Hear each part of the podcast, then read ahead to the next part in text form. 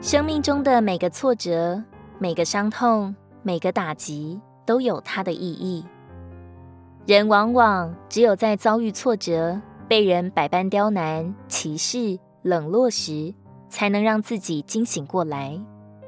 那么，挫折岂不是一生中一样珍贵的礼物吗？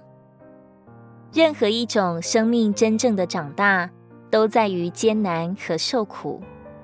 未经锻炼的金子虽然是真金，却未经锻炼就不吸引人。它需要锻炼的火，金越受到火烧，就越能产生蒙称许的品质。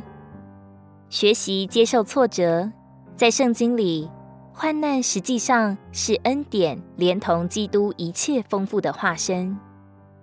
表面上我们的环境是患难，实际上那是恩典的眷临。要紧的是接受神在环境中的安排。这安排就是圣灵的管制。逃避一次神的安排，就失去一次度量被扩充的机会。经过苦难之后，度量就被扩充，生命就加速成熟。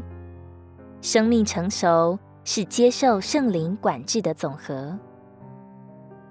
提摩太后书一章十二节，为这缘故，我也受这些苦难。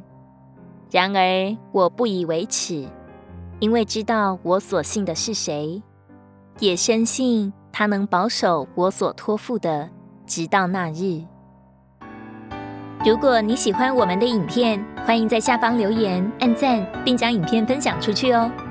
天天取用活水库，让你生活不虚度。我们下次见。